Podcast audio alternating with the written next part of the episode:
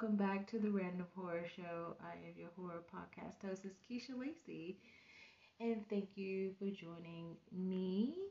And of course, this podcast is broadcasted out of Texas, or say East Texas, aka the Iron Pine Curtain. And of course, here at the Random Horror Show, where we film commentate being random and silly and just going off tangents, of course, with horror, science fiction, fantasy, cult classics, and the obscure in movies, television, and books. Welcome, welcome back. Thank you to my OG listeners out there. Appreciate your listening ears. Uh, shout out. We gotta give him a shout out. Shout out to my girl Wendy, my early birthday gift. Love her, love her. Wendy, love you. She listens to the show. Um, also, I had a really, really awesome birthday brunch um, with my aunt, and um, I call her Bookie, and she calls me Bookie. She's actually my ex boss, and I used to work for her. I used to be her subordinate, and they like took me out for brunch, and of course, shout out to my homegirl Lovely for making me my beautiful crown of a Pisces, like Pisces, Pisces, and it's um the colors of it is like that seafoam green, which I really really love. Um, she gave me a pair of earrings, and it was, of course, aquamarine. it's our birthstone aquamarine marine for um March Love her, love her. She's also my B Day twin. Um, had shots with her. Ha- I mean, I had literally like a really great time on my birthday. And though it's over, I really do um, appreciate the ones that are, was with me on my day. Um, excuse me. I didn't have like a big crowd or whatever. Like last year, I had a private birthday party. It was just only 10 people. Y'all, I roll in small numbers because to me it's like this. Like if y'all ever heard um, I'd rather have four quarters than a hundred pennies. That's just how much I value people, especially the quality in people, those who um, have my back and I have their back. Um, also practicing reciprocity. Uh, really, that's a big, huge thing with me. Um, I don't do one sided loyalty. That is for fucking suckers right there. Um, I'm really big on that. I have, of course, you know, everybody has in life has been burnt by people, um, things like that. I've just been smart about it. Um, you know, you have your friends, you have your associates, you have your coworkers and things like that. But just learn how to like separate that. But I really do cherish um the people that that are in my life. And of course some new ones and stuff uh really do like appreciate you know just being very openly and you know just being myself. You know just i love meeting people like trust me i love meeting people i and you know what? I am an introvert but i love meeting people. It's just i have to have a good ass vibe with them and shit. Because baby some of you motherfuckers be carrying some goddamn demons and everything. But, anyways, tonight's podcast is going to be the Brothers Grimm while I am doing my hair. Now, the Brothers Grimm is a fantasy. Like I said, we're in the uh, fantasy part of our show.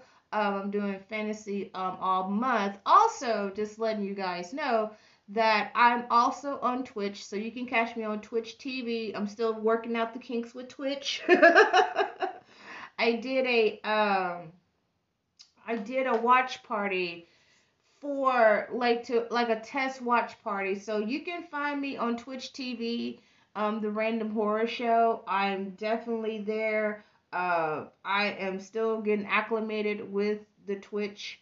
Um yeah, I know I sound like the Twitch you know, like the Instagrams, the Twitches. Uh, no, I'm not like I'm dorky, but I'm not that dorky. Okay. Um, I do like to keep in the now. But um, so far so good. I'm actually um liking Twitch, and you know it's it's a very in- it's very interesting. I lo- I like this program. I I do you hear me? I like this program. I like this app. There you go. I like this app. but the Brothers Grimm is um, tonight's podcast show. Um, like I said, we are doing the uh, fantasy part of of our um, you know of the podcast. Um, you know, it's just a, like a t- it's kind of it's not like really just we're you know taking a break from horror. Um, you know, like fantasy is like one of those uh, genres that I really love. Um, especially you know back in the 80s as a little girl, you know, um, my first, actually my first uh, fantasy movie was The Last Unicorn. I loved that movie. As a child, I thought I was a unicorn and I fell in love with unicorns. Um, my mother, she bought me a brass statue of a unicorn for my sixth birthday, and I just cherished the hell out of that little.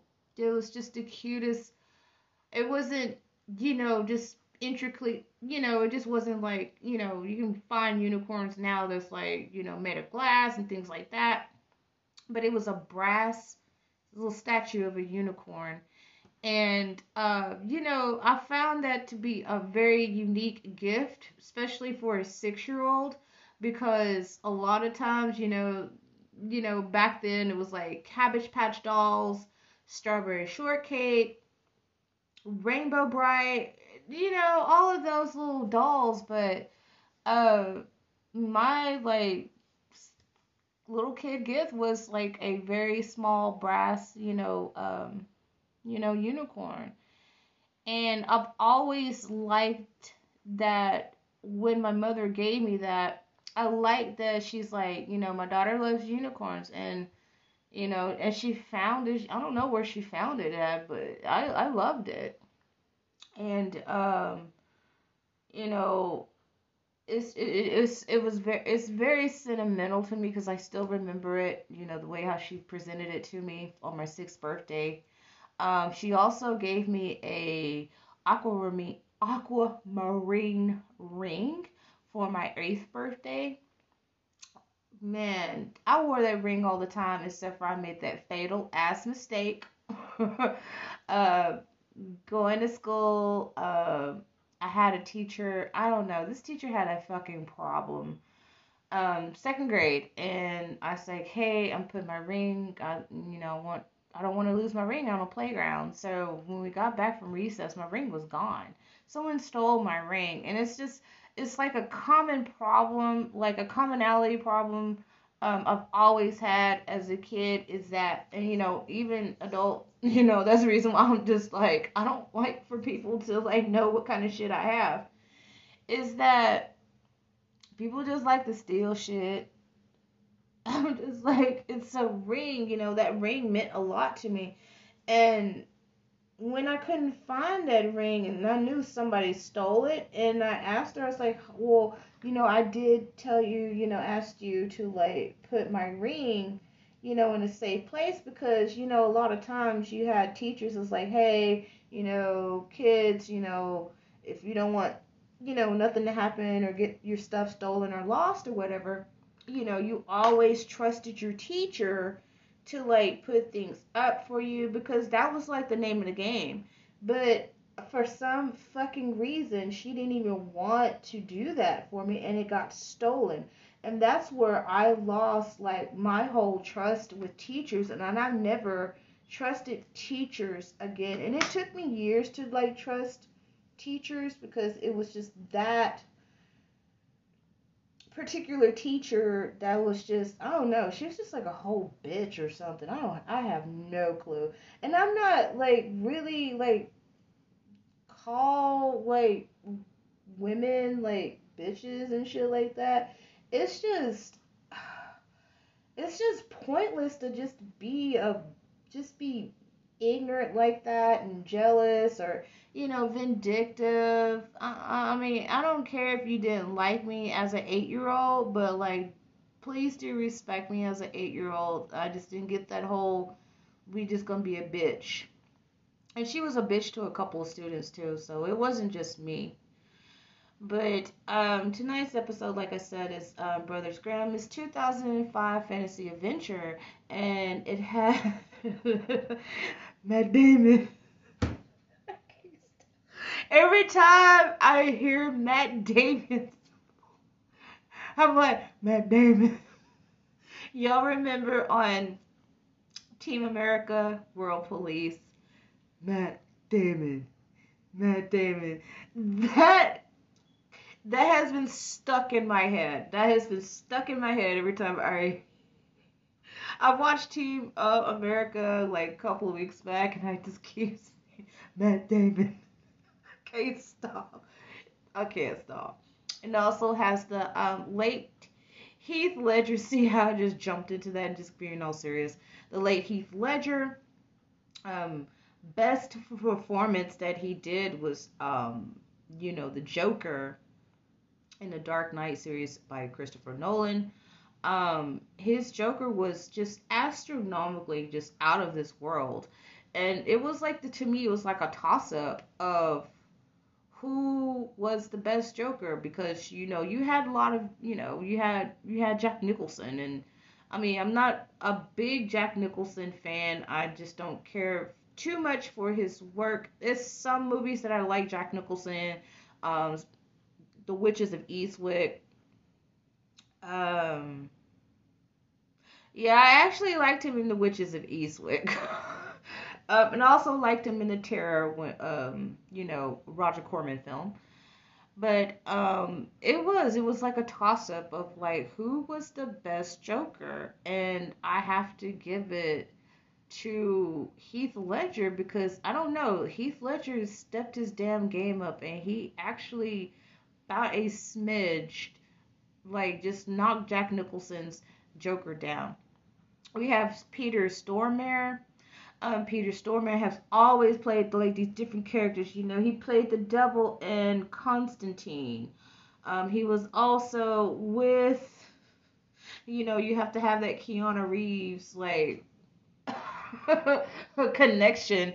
Um, he was in the John Wick films with him um, Peter Stormare, Stormare, he's been in quite a bit of a lot of movies, and he always plays these really kooky, eccentric. Sometimes they can be shitty ass, evil ass, you know, people, or you know, when he played the devil, celestial um, characters. But he does have like this really um, interesting range. I could tell like whenever he's in a role that is really like over the top and eccentric uh, like this character to great Cavaldi.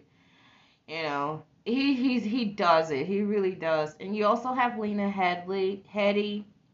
I know people say Lena Headley, Lena da da da da, but Lena Headey, of course, we know her as Cersei Lannister in Game of Thrones. Um, she was also in The Purge. Boy, she tickled me in The Purge, though. She I like I like Lena. I like Lena. She's um she has a very good range um, of acting and um you know I was reading up on Lena. She also was you know in the show of Sarah Connor. Um, they had that a um, couple of years back, you know, with the whole Terminator, uh, you know, TV show um, you know, she does battle depression, and I do feel her on that. And she has like a lot of tattoos, and it just makes her feel better.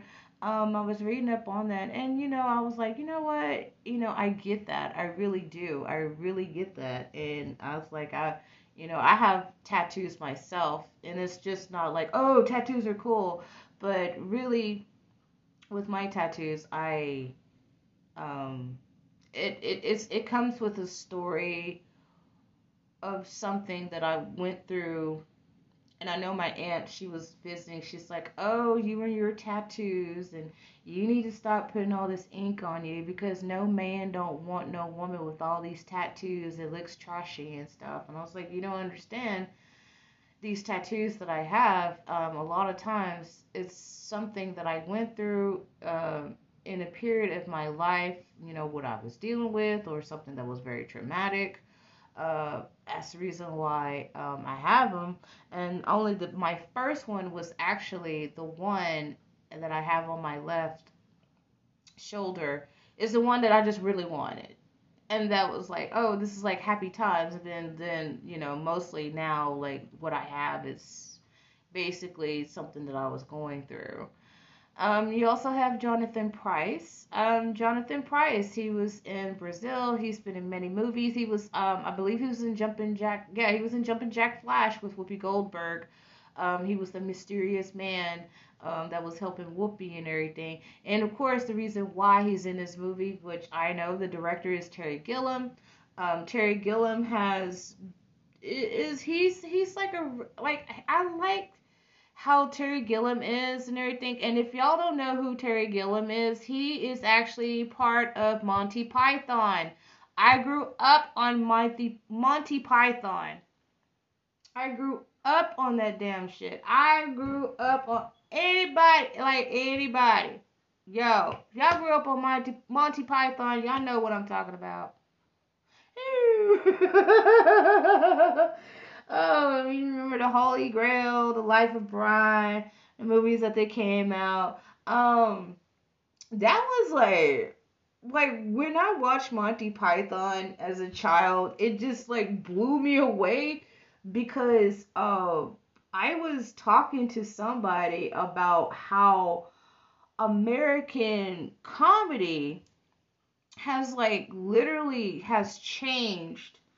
Um, you know, where you had like the slapstick comedy, um, the physical comedy, um, you know, from back in the day when you had I Love Lucille Ball, you know, with I Love Lucy, you know, you had the honeymooners, but you know, honeymooners was actually like a metaphor of like, yo, this dude is like beating on his wife. It was like a show about this angry ass abusive man, you know, pal in the kisser, you know, to the moon, Alice, meaning he's gonna beat her ass. But um that was a little dark right there too. But when I uh, started to uh, get into a lot of British comedies, and it was because of my mother, um, it just it, it, it really changed my uh, perspective on comedy. Um, it, and then when I look at how uh, American comedy is, and then like versus like British comedy, um, there's like there's a lot of good funny people out there um I was just I, I liked it. I really did, especially the little goofy cartoon animation. Um, it was like some stuff that just went over my head when I was a child, but then when I started to get a little bit older, I start picking it up, and I was like, oh snap! They're like, damn. I was like, they are literally, they are literally. I was like, jeez.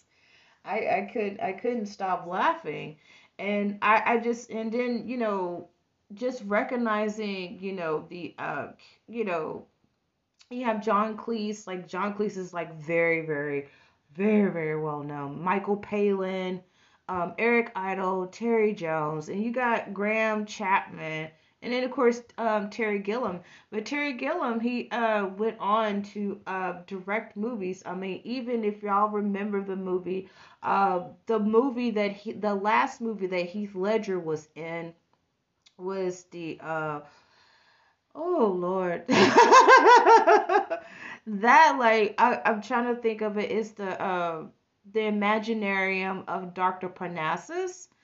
Um i i felt that he was very brilliantly to uh have you know um you had i think it was jude law was in this and of course johnny depp. And um you know to like change the faces because heath ledger passed away you know left us very early. And he had Johnny Depp and Jude Law to like come in and like had to do these different changes of his face of the, the character. And I and I thought that was like really really um you know, I I thought that was really cool to do that because you know they could have like did a CGI on some actor, you know, green screen of you know Heath Ledger's face, but they didn't do that. But and I think that was very that was a very smart move on Terry Gilliam's part with that. Um, it shows that you know he thought outside of the box and still like you still had Heath Ledger. Um, he also did Twelve Monkeys. Lord have mercy, that movie was crazy. Um, you know, of course, Monty Python and the Holy Grail. Um, he's he's just been, you know, Fear and Loathing in Las Vegas. Uh, shoot.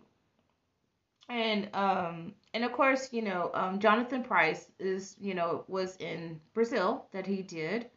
Oh Lord, the Fisher King was really weird. that was a weird movie, The Fisher King. That was a weird movie right there. But I but I like uh but I like Terry Gilliam. I mean he he has some like he has some bangers and then you know he had some so so so movies and stuff. But um but I do uh like I do like how this movie like roll um, you know, a lot of a lot of people just didn't like a lot of people did like uh the Brothers Grimm because it was different. I liked it because uh you know it it does it talk you know of course you know we all know stories about like like Little Red Riding Hood um who was the Brothers Grimm they were like these writers and they had like these fairy tales these stories um that they collected or you know, from different townsfolk you know, just doing all this. Well, this is a little bit different. You still had like them just still um in the core of being the brothers Grimm. Um, you know, but it does like a change of where yes, they're writing the stories and stuff, but they're also con artists. And they're conning people because, you know, they grew up poor, you know, was in the movie and that, you know, they um felt that like, you know, we can bank off like we can be scammers. We can bank off, you know, these are you know, I guess you could say these are like the first scammers everybody's and it's like they took hmm, it's like they take all these um fables, these old wives' tales, these superstition stories that the um, villagers, you know, you know, talked about and just made it like a profit off of it to like say, oh, we got rid of your lands of this witch and you know, blah blah blah blah blah. And until they actually meet they actually meet there was a real live story of a princess that ruled the lands um couple years maybe like couple centuries back and it lives in the forest you also see um hansel and gretel um you know in this story um you see you know little red riding hood so you see that they took the parts of these stories that the brothers grimm has brought to us like everywhere in the world and put them um in this movie and oh, I forgot to say, Monica Bellucci is in this movie too. This lady is very pretty to me. Um, she does play Persephone in the second Matrix movie. And my daughter middle name is Persephone, also Greek. married Hades, forcefully married Hades, and she comes out onto the world, you know, enjoying, you know, her mom and her mom Demeter and stuff. And of course, she has to go back into the underworld and rule with Hades. Um, that's the reason why we have our seasons and stuff. So, you know, thought that was pretty cool. But Monica Bellucci has, um, like, she was really like popular and everything. Um, you know, and I don't know if she's still acting. She probably still is. Um, but she was very popular back in the 2000s, um, from what I remember. but she was a really um, good looking actress. She really was. Like, I don't know, it's just something about actresses now, they just, I don't know, they look the same to me. It's like, I don't see any difference with them. they just look, they just look very manufactured. I like the actresses where you can actually, like, see a difference. You know, I like different looks on actresses. But anyways, we're gonna be getting into this podcast with the Brothers Grimm um, after I get through with this braid, and we're gonna hear from our sponsor from Anchor FM. Alrighty, welcome back to the Random Horror Show, and tonight's podcast is The Brothers Grimm, a 2005 film with Matt Damon and the late Heath Ledger, Lena Headey, Cersei Lannister. I couldn't stop. I couldn't stop myself. Jonathan Pryce and Peter Stormare. Hmm. But yes, uh, Brothers Grimm is it, it, it it's a it's a it's a fantasy movie. Love it or like it but it is. It's a little bit more exaggerated. Um, it is um, directed by um, Terry Gilliam. This one's part of the, still a part of Monty Python. And of course, you know, it takes back like way back, way back. You know, anything that's like way back, it's way back. but um it's like said, you know, in the like in the earliest 19th century. Um, of course, you know, this is not like really the real life of like the Brothers Grimm. Um, it's more exaggerated as them being con artists. Um, it starts off, you know, um, Jacob, he's like, I went to go sell the cow, but you know, I got magic bangs because their sister was sick, and you know, brother was like, What? You know, you got some funky ass beans and stuff. You're supposed to sell that cow to like get some medicine for our sister. And of course, you know, he slaps the beans out of his hand. And I guess that's just, you know, the premises of them just like, okay, this is just showing, you know, of course, like this is showing like about Jack and the Beanstalk. Um, of course, you know, Jack he went off and um tried to sell the cow and he came back with magic beans and he threw them some bitches out. And how you come up the next morning there's like a beanstalk it goes up there meets a giant the giant smells them. You know how that goes. So they like weave that in like a lot of the um fairy tale stories that brothers grimm um has you know um stories that we all like read and everything and then you know it just has you know um, them they're older um, they're in a t- in a in a village and they're fighting off the witch. And of course this is all nothing but smoke and mirrors because uh, we don't know that they're actually um, you know they're they're actually con artists and they all and they have employed um, two people to like help them out you know, to say like if they hear like wind of like people saying like they have like this legend of this witch that is like haunting their their villages you know basically you know just good old snakes oil snake oil oilsmen and stuff like that. You know they come in a village and say like hey hey y'all look at us we're the brothers grimm. So they built like a reputation of doing this um, though the villagers felt that, you know, you do have villagers that kind of had their suspicions about these brothers. Um, you know, really just exploiting them, just pretty much just basically like saying, I think these dudes think we're idiots and everything, but you know, um, they thought they were getting away. But they had did the drop, you know, on a villager um had like a fake ass witch and you know they had like all the little special effects and junk like that you know all the smoke and mirrors come to you know and then we come to find out they are con artists. And you know, and I was like, hmm, I can understand why the con artistry and stuff is because you know, in the beginning of the movie, we see that they did live, you know, in poverty and that their sister was very sick, that they didn't have any money to um, at least get her a doctor or get her medicine. And so they just made it their like lifelong mission and stuff. Oh, I need another rubber band or like a um what do you call it? Bobby pin. I got a bobby pin my hair. But um my hair is super last long.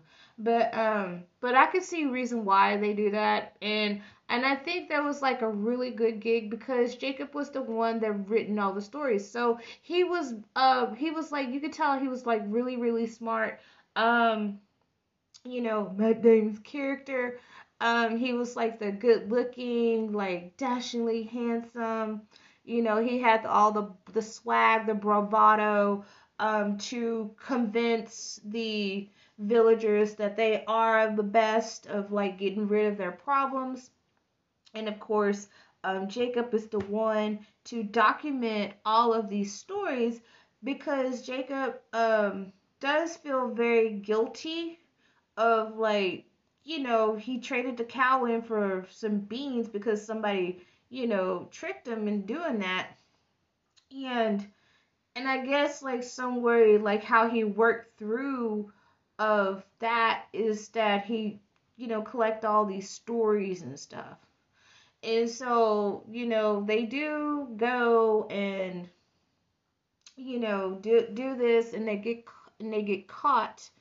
Um this is like around like a wartime you know with the french occupation in germany. So this is taking place you know in germany and um so you have Jonathan Pryce, he's like the general that like finds out that these guys right here um are basically, you know, con artists and and he they're all up in his territory and stuff. So he uh, calls in Capaldi, Cavaldi, Cavaldi, good grief. Capaldi, Cavaldi. I'm thinking about oh Capaldi, the 12th Doctor from Doctor Who, Peter Capaldi. See? It's kind of hard though, because when I heard Cavaldi, I was like, Capaldi? Peter Cavaldi? I'm like, oh no, no, no, no, not that. but um, Cavaldi cap- captures them. He brings them to the general, the French general, de la Tombe, and they were about to get executed, and they was like, yo, yo, yo, we're not con artists. They're trying to prove their innocence, but you know they did like they did they did finesse them people though. They did finesse them though. So that was like a good finesse they did, but they got caught with it because you know just to say for them to like exploit the um the villagers with their superstitious stories that they have in the village and they um you know they coin off of that uh, that doesn't mean that you're gonna have one of those villagers is gonna be sitting there going, hmm, they pretty sus and everything. How the hell they know what we have? Okay, so you know, villagers are not stupid, and they were about to get tortured by um Cavaldi, and so they had to prove their innocence. But yeah, they they did finesse those people out of their money. But then the real deal story, this is where the real action comes in. Um, and it was like a little small town, little village called uh, Maraband, Marabandon.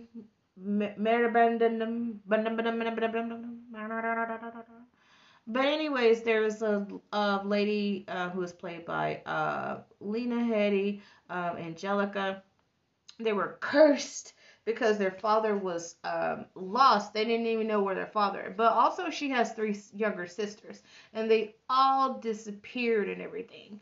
And so everybody in the whole town was like, "Oh hell no, we don't want her around." I mean, she stayed in the town, but she stayed away. They kept her away. You know, even when she walked around, um, people like spat. You know, she's cursed. She's cursed. Her daddy gone her sisters have disappeared. You know, they're cursed. They're cursed. But uh, really, it was not a curse. This is actually um, a queen. It was it was a Thuringian queen that was like living among in their woods.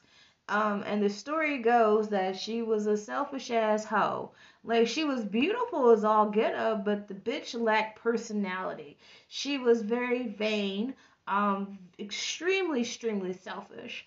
Um, and you know, there was uh, like a great big war and things were going on, you know, in when she married into this kingdom with the king and his people were like dying and, and, and it was like this wartime and stuff. She's sitting up there in the tower because she got this tower built and she did not have nobody that can come in. There was no entrance. There's like a weird way that, you know, you can get up there and it was just only her. So she's like sitting there singing and combing her hair and everything like Rapunzel. There you go. Um, and of course, you know, for that crap that she was doing because she was a bitchy bitch and um I know people who don't like this word and everything, but she was a cunt. Um, I'm not scared of using that word. Trust me, I'm not scared of using that word. People like, I don't like that C word. I'm like, I just say it like it is. She was cunt. And I rarely come out of pocket whenever somebody is acting like that. It's going to be a CU, but if you're acting like the whole word, I'm just going to come out with it. And of course, you know, they pretty much like kind of cursed her, you know, like, hey, you know, since like you you you you you, you, you being all like that, you know, you being all like that, and this is bullshit that's going on. She like, you know, she was just like, uh uh-uh, uh, uh-uh, I'm not. She she thought she was safe, but like she caught the plague. There was a plague that was going around. She um lost her beauty. Um she was so mad. Like she was hot, mad, like steaming, scorching. Um, she was like ashy to the heavens, like upset because she lost her beauty because of the plague. But she also, you know, you know, kind of dabble in some magic and things like that. Um, so it actually she's been um, in this tower for a very, very long time with her old decrepit ass and the whole thing of what it is is that she needed um, 12 young girls. It's always something about them, them vain ass heifers. It's always want to be in some damn magic or do some strange things just to keep their beauty. If y'all remember, there's uh, there's like a I think there's a there's a, there's actually a story of a princess or a queen. I believe it's somewhere um, in Eastern Europe or something like that. Uh, I can't remember. It's it's I re- I remember reading this, but um, in order for her to keep her beauty, she killed people. She became a like a psycho. She became like a psychopathic killer. Um, she tortured uh, a lot of her servants, young women, and to keep and she drained their blood and she took a bath in their blood. Um, and what she did is that for in order for her to keep this beauty regimen where her skin is very supple and soft uh, so she won't you know get very old is that she killed young women um, I think she killed some guys too, but this lady has actually, she was a royal and she actually did this. She committed so many murders just to keep that bath of blood to keep her beauty going. And I'm thinking to myself, oh my gosh. I mean, you know, like, do you believe in moisturizer? So the Thuringian queen did not believe in moisturizer. She believed in sacrifices, blood moons, and murder. And I'm just like, what is up with these heifers with this damn magic and this damn blood moon and these goddamn sacrifices? who are gonna steal these kids. And she basically targeted um, younger girls. Um, of course, like in one of the stories, um, one of the scenes, excuse me, um, it was a little girl with a little red with a little red hood, and of course, you know, like that's from Brothers Grimm, Little Red Riding Hood. Um, and, it, and she also um, had a huntsman. Um, we come to find out the huntsman is actually um, Angelika's father because Angelika's father went through the woods one day and he kind of got tired, hungry, lost, uh, cold. It was cold, and so um, the queen summoned him, and she uh, pretty much had a mirror um, where she is being deceptive because she is like super ass like this bitch look like Mumm-Ra off of Thundercats. Come on now. Like she look exactly like Mumm-Ra. But she had this mirror, of course, like um, that's from Snow White. Um, with the evil queen, the stepmother. Um, and um, she, you know, reflected that whole beautifulness and everything, but she was actually looking like goddamn Mumm-Ra. Um, she stuck this pin inside of him, which controls him, and so she was, so he was doing a lot of her bidding, even though she's up there in the tower and she's not able to like come out or whatever and stuff like that. You know, looking like a like Mumm-Ra and shit. At least Mumm-Ra brought his ass out and stuff. You know, he, he at least he did call like ancient spirits of evil transform this body, this decaying body, into Mumm-Ra, the ever living. I mean, at least Mumm-Ra like pulled like that. She just she just like I don't want to do this shit. I just get I just get me a mark. So basically, she had Angelika's father as a mark, and so he was doing all the dirty work. and but you do see um, Hansel and Gretel um, in this in one of the scenes, and you're like, oh, you recognize like all the um, fairy tales that we all know, like in this movie, which that's what I liked about it, and it and it does is like, oh, I remember this, you know, oh, I remember that story, and um, you know, it it was it was it was a really interesting um movie um, like I said, it was a very mixed reviews on it because I think like people were just like expecting um some Brother Grimm type. I don't know what they were expecting.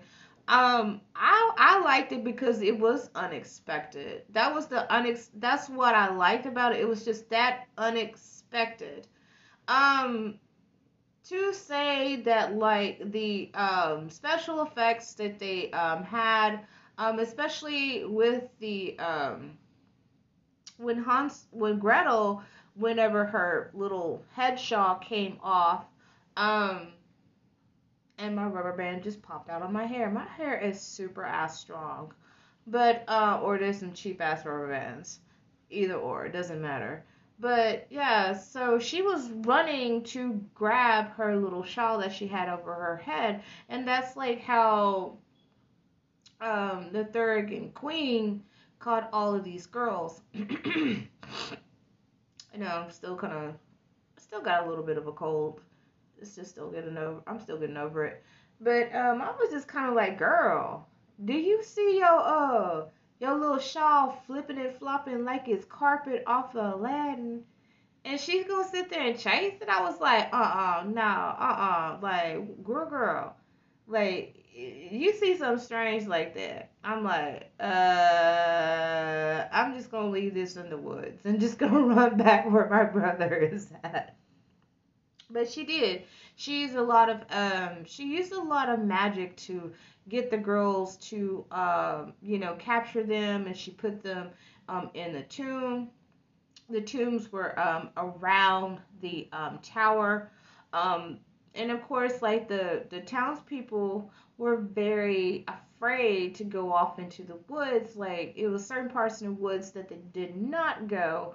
Um, into because they heard it was you know haunted and it was there was like a sorceress you know old you know the stories of the third and queen that um, reside there in the tower. And though, you know, people thought that was just like, oh, that's just superstition. Oh, that's just an old story, you know, just to scare, scare kids and everything. Um, it was. It was like really, really true. Well, um, since, you know, Jacob and Will, you know, they went there and they were just like, oh, this is nothing out here.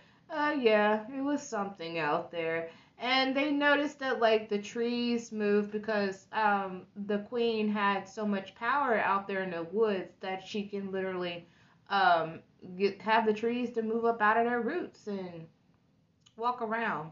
And like I was saying, the special effects did look a bit cheesy and I think that was like pretty rushed through with this movie. I mean, I'm just gonna say it like the colors of like I I like the way how the colors are um in this movie. They were very very rich, and and that what stood out about this movie. And um if you know if y'all are big fans of Terry Gilliam's work, like Terry Gilliam believes a lot in color schemes. He is he's really big on that and um and they're very very vibrant and very rich um a lot of times when you have uh you know if you just have a regular moviegoer that does not you know know a lot of things about um you know colors the psychology of colors like color therapy um a lot of times uh, those colors like affect our moods um they also set the ambiance of a scene. Um, sometimes when you use colors, particularly of different characters, um, it, also can be the um, atmosphere or the environment. Because um, you see how um, you see the queen is like in these rich royal reds, and you know she's very vibrant um, whenever um, you see her in her beautiful form. But then when you see her in her real true nature of looking like Mumm-Ra, you have like this real and he and, and I know he like plays a lot with texture too. This real uh, murky gray, you know, we know is old, like super old, decaying and death and and just rot um, with the queen even the forest uh it's just like these just beautiful like just amber like amber color with the uh you know with the pine needles and the leaves and things like that i mean even to um you know angelika's costuming that she had these furs and then when she was in the town, you could if you could tell like a difference with this, like when you could tell when she was in town, like you know how people like oh she's cursed and like that. You see like this very muted gray with the town that she lives, and you see how the townspeople like how muted and how gray and dull they are because they're like in sadness about the girls being missing. And before, um, if you cut through some scenes before all of this happening of like the girls and everything, is that the town actually had like a little bit of a fire with it. It had like a you had, had like punched up with some color with it. Um, particularly uh, with uh, Little Red Riding Hood whenever she was running out of the woods. Um, and of course, she got caught and everything else. And, you know, you can see like how the town looked at at night. And, you know, during the scene when Little Red Riding was trying to do her best to run back into um, her village. It's had it, it had like that. It had a spark to it. But then when the more girls that got um, you know missing and got you know disappearing and stuff, the more the colors have like muted and grayed out and um, very muddled is because they were mourning. You gotta like pay attention to things like that, like how um, colors can uh, really affect our mood, and it also can affect a scene, and just like like it can like just just tell the audience of like of one thing that happened and then you know you had all this action going on and then you go in a couple scenes like forward and you see like how drastically you know the colors have changed and like I was saying about Angelika's costuming when she was there, it's like kind of uh, uh. But when she was in the woods with Will and Jacob the first time, you see the colors like in her furs. It was very lively because she was like in a place of where she was happy. Um, she was a huntress. Uh, the woods, the forest was her like that's like her domain. That was like her motherfucking place to kick it at. You see like how um her hair was very vibrant it has to do like that it has to do a lot with that i don't know if like people have caught that like in this movie but i definitely caught that um first time i watched it i was like oh snap you know like this is like it was it was very it was very visual. If you're a very um visual person and you know you know all about like if you were in art or like theater or whatever and crap like that and stuff you know you know what i'm talking about right there. But um but yeah, but that but that's like a big thing with um Terry Gilliam is he is de- I don't know maybe I mean this is just my um theory about like a lot of his movies that I've watched is that he is so super big with color. He is just he he's definitely like I mean I caught it. I caught that shit right there. But um but like but you know um you know just going back into it um you know you do have to have like i mean it's a terry gill like he direct terry gilliam directs it and everything. You got to have like some eccentric person um in this movie. Um you know which is uh you know cavaldi you know he is this italian assassin you know like he is good at his job.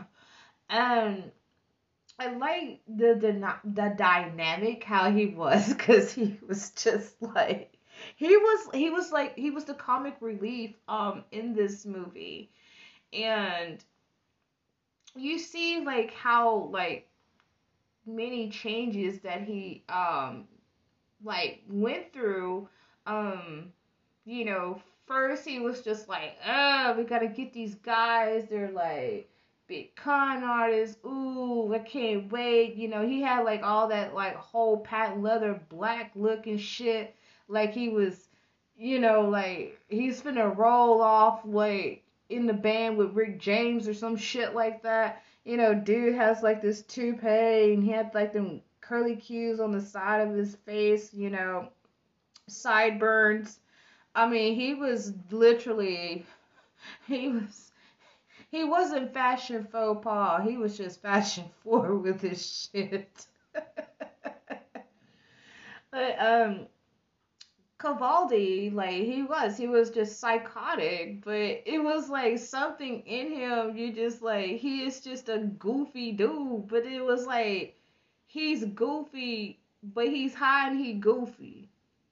That's reason why he took up the the art of like a assassinations and like he like he was real good at his shit though. But he was like but he was comic relief you know and you think that he wouldn't be comic relief but he actually was.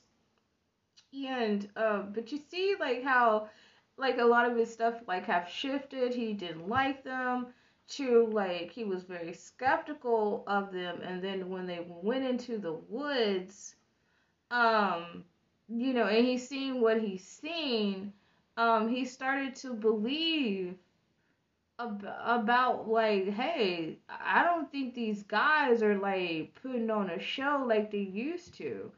um, this is some real deal shit. Like we were dealing with some stuff. Um, even when um they went back into the woods to come and produce like all these girls which they have been wrongly accused of because they're not murderers they're con artists like they're not going to murder people not you know small children. And they were you know they they just like you know and they were like fuck it we're just going to burn them up. And they set them in the woods and they you know literally you know set the forest on fire. And I got to thinking, I was like, man, that is a huge, big burn control they have to do right I'm filming that scene right there. And uh, that was like the time that you seen um, Cavaldi. He was actually like he started to like them, and he was really um he was struggling like okay you know i serve um Delatombe with his eating everything ass. He that the man just eat all through the damn movie didn't even take a damn break. But um he was like i'm loyal to him but i actually see the innocence of you know will and jacob yeah, he's like, yeah, I know they're they're con artists, but you know, really they are trying to like help out this town, like for real, for real. And he's seen that like, okay, they could have ran away and just like said, forget this mess right here. But that was like the thing about uh you know about both of them is that they were both in love with Angelika and they really want to help her, but they was like, okay, you know, we gotta help the girl, but you know, we can like exonerate ourselves from this, you know, from this crime that we're uh, falsely being accused of. And it was, it was like an adventure for them. It was like a big, huge ride for them. Um, but they could have ran away from it, you know, seeing all that, but they didn't. Um, you know, you could tell they had like a lot of heart um, and that's what uh Cavaldi liked about them is that like, oh wow, these guys ain't no like, you know, they ain't no big pussies and shit, you know. And Cavaldi was actually uh, uh, uh, you know, he was like actually afraid. He didn't want them to die whenever the um general was like, oh, go ahead and like burn their ass and burn that little bullshit ass book.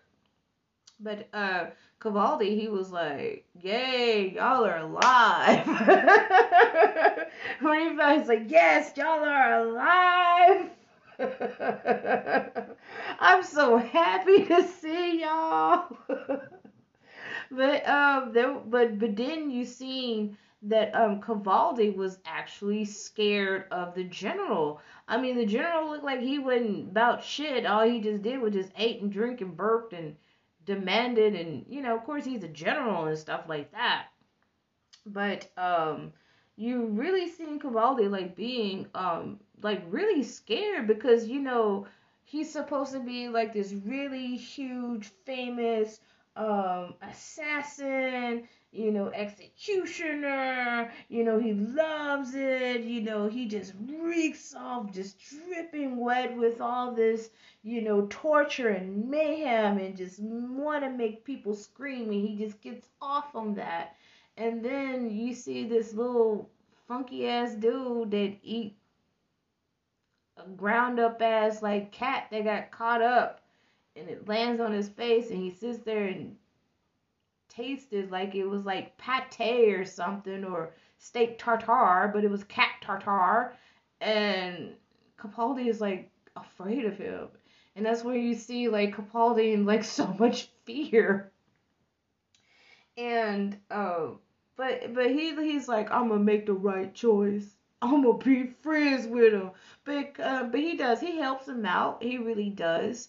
Um, and that was good because he is. He's like an eccentric person. I like how Peter Stormare like he plays these eccentric characters, and sometimes Um, his characters that he do play kind of run a little bit of the same. That's just my opinion. Just like how Denzel plays every character about the same, but the only two movies that he actually um played and it wasn't like just a regular I just be Denzel character was um Training Day and Fallen. Fallen is actually a un oh my god, that was like the most underrated movie I've ever like like that movie is so underrated. Everybody can tell me, oh man, oh, uh, a lot of fun, John Q.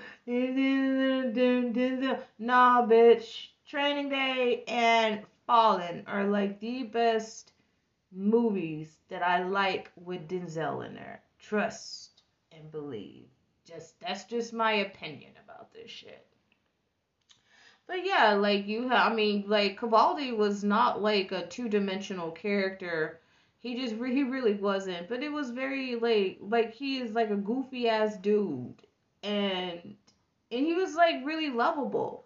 I mean, cause it's like you in the beginning, you just like, ah, I hate this dude, but then you're like, no, you can't hate this dude, cause this dude is so goofy. He's so eccentric. You can't, gotta love an eccentric person. I'm eccentric myself too, but you can't, you can't hate eccentric people. They just, they just how they y'all. but yeah, but um but yes, the uh, Thuringian Queen does betray um, Angelika's father. Um, she chooses Will because you know that's Matt Damon. You know he had those little golden little lock hair or something. I don't know. It was like working for him in this movie. And she puts the she put the thing in his chest. and he is yeah he's all like ah the queen blah, blah, blah, but yes but one thing that like destroyed the queen is that jacob um, learned that the the queen used the mirror for her illusions and deceptions and he destroys it. And um, that was the end of that half um, makes perfect sense to you to really just destroy a mirror um, this is where she draws her power and her magic. Um, the girls are saved.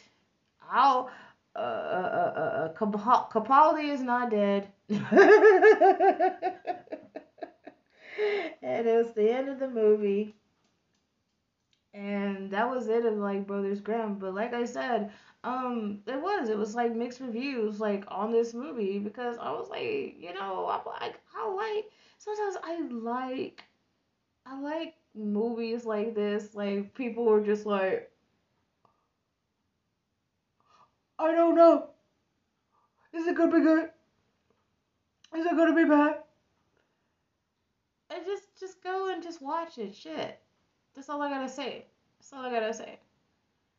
But like, yeah. I I mean, like, shoot, like I I mean it it but like what I liked about it was just it was just so different.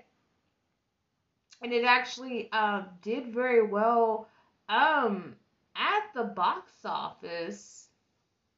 You know because the budget was like like like i'm just gonna say it's like 88 million. And they you know they, they capped off of it pretty good you know what i'm saying? Because like the box office was like 105.3 million. So they got I mean they got their money back. And a couple of change. They did. They really did. And you know I don't, I don't I wouldn't even like I mean like I would not totally shit on this movie. Um it is. It's like it's it's like one of those movies that you can just like you know what? I haven't watched Brothers Grimm in a while and you know, you watched it and you're like, "Oh, okay, you know." And there's like some stuff you haven't seen, you know, like you haven't caught really when the first time you've seen it. And then you're just like, "Okay, I still enjoy this movie." And then you go back like a couple years later and you're like, "Oh, let me watch Brothers Grimm again." and you, it's like one of those nostalgic. It's it's it's becoming like one of those nostalgic movies to where um you know you you still you still enjoy the magic the pure magic of it. You still enjoy that uh you know it is laced with the brothers grimm's um fairy tales that we all uh read and grew up on. Um it has heath ledger and matt damon um you know i mean of course like it's it and it is it's it's a it's a very visual very visual movie. And, and and you know you you have a you have a good laugh at it you know the suspense the mystery. Um you get your fairy you get your fairy tale get your fairy tale on with this. And i liked it too and i still enjoy it i still enjoy brothers grimm i still do um no cap on that. It's not like something that you just want to watch every weekend, but it's still one of those like movies that like, hey, I ain't got nothing to do. I ain't seen this in a long ass time. Let me watch this. Yep. It's like one of those movies. I know it was a really good movie um, that I definitely, definitely watched like over and over is Stardust. I love Stardust. I haven't watched Stardust, and that's gonna be another. Um, it's gonna be another um podcast right there. Stardust. I love me some damn Stardust. Oh, I love Stardust. But anyways, that's enough of my time. And the rubber band popped in my hair, and I need to get um, a bobby pin so I can pin my hair. So my I won't be sitting up there with, looking like a wild woman. Um, just have it nice and neat for me, just to function and stuff with my cute self. But anyways, peoples, thank you for listening to tonight's podcast of the Brothers Grimm. I really do appreciate it.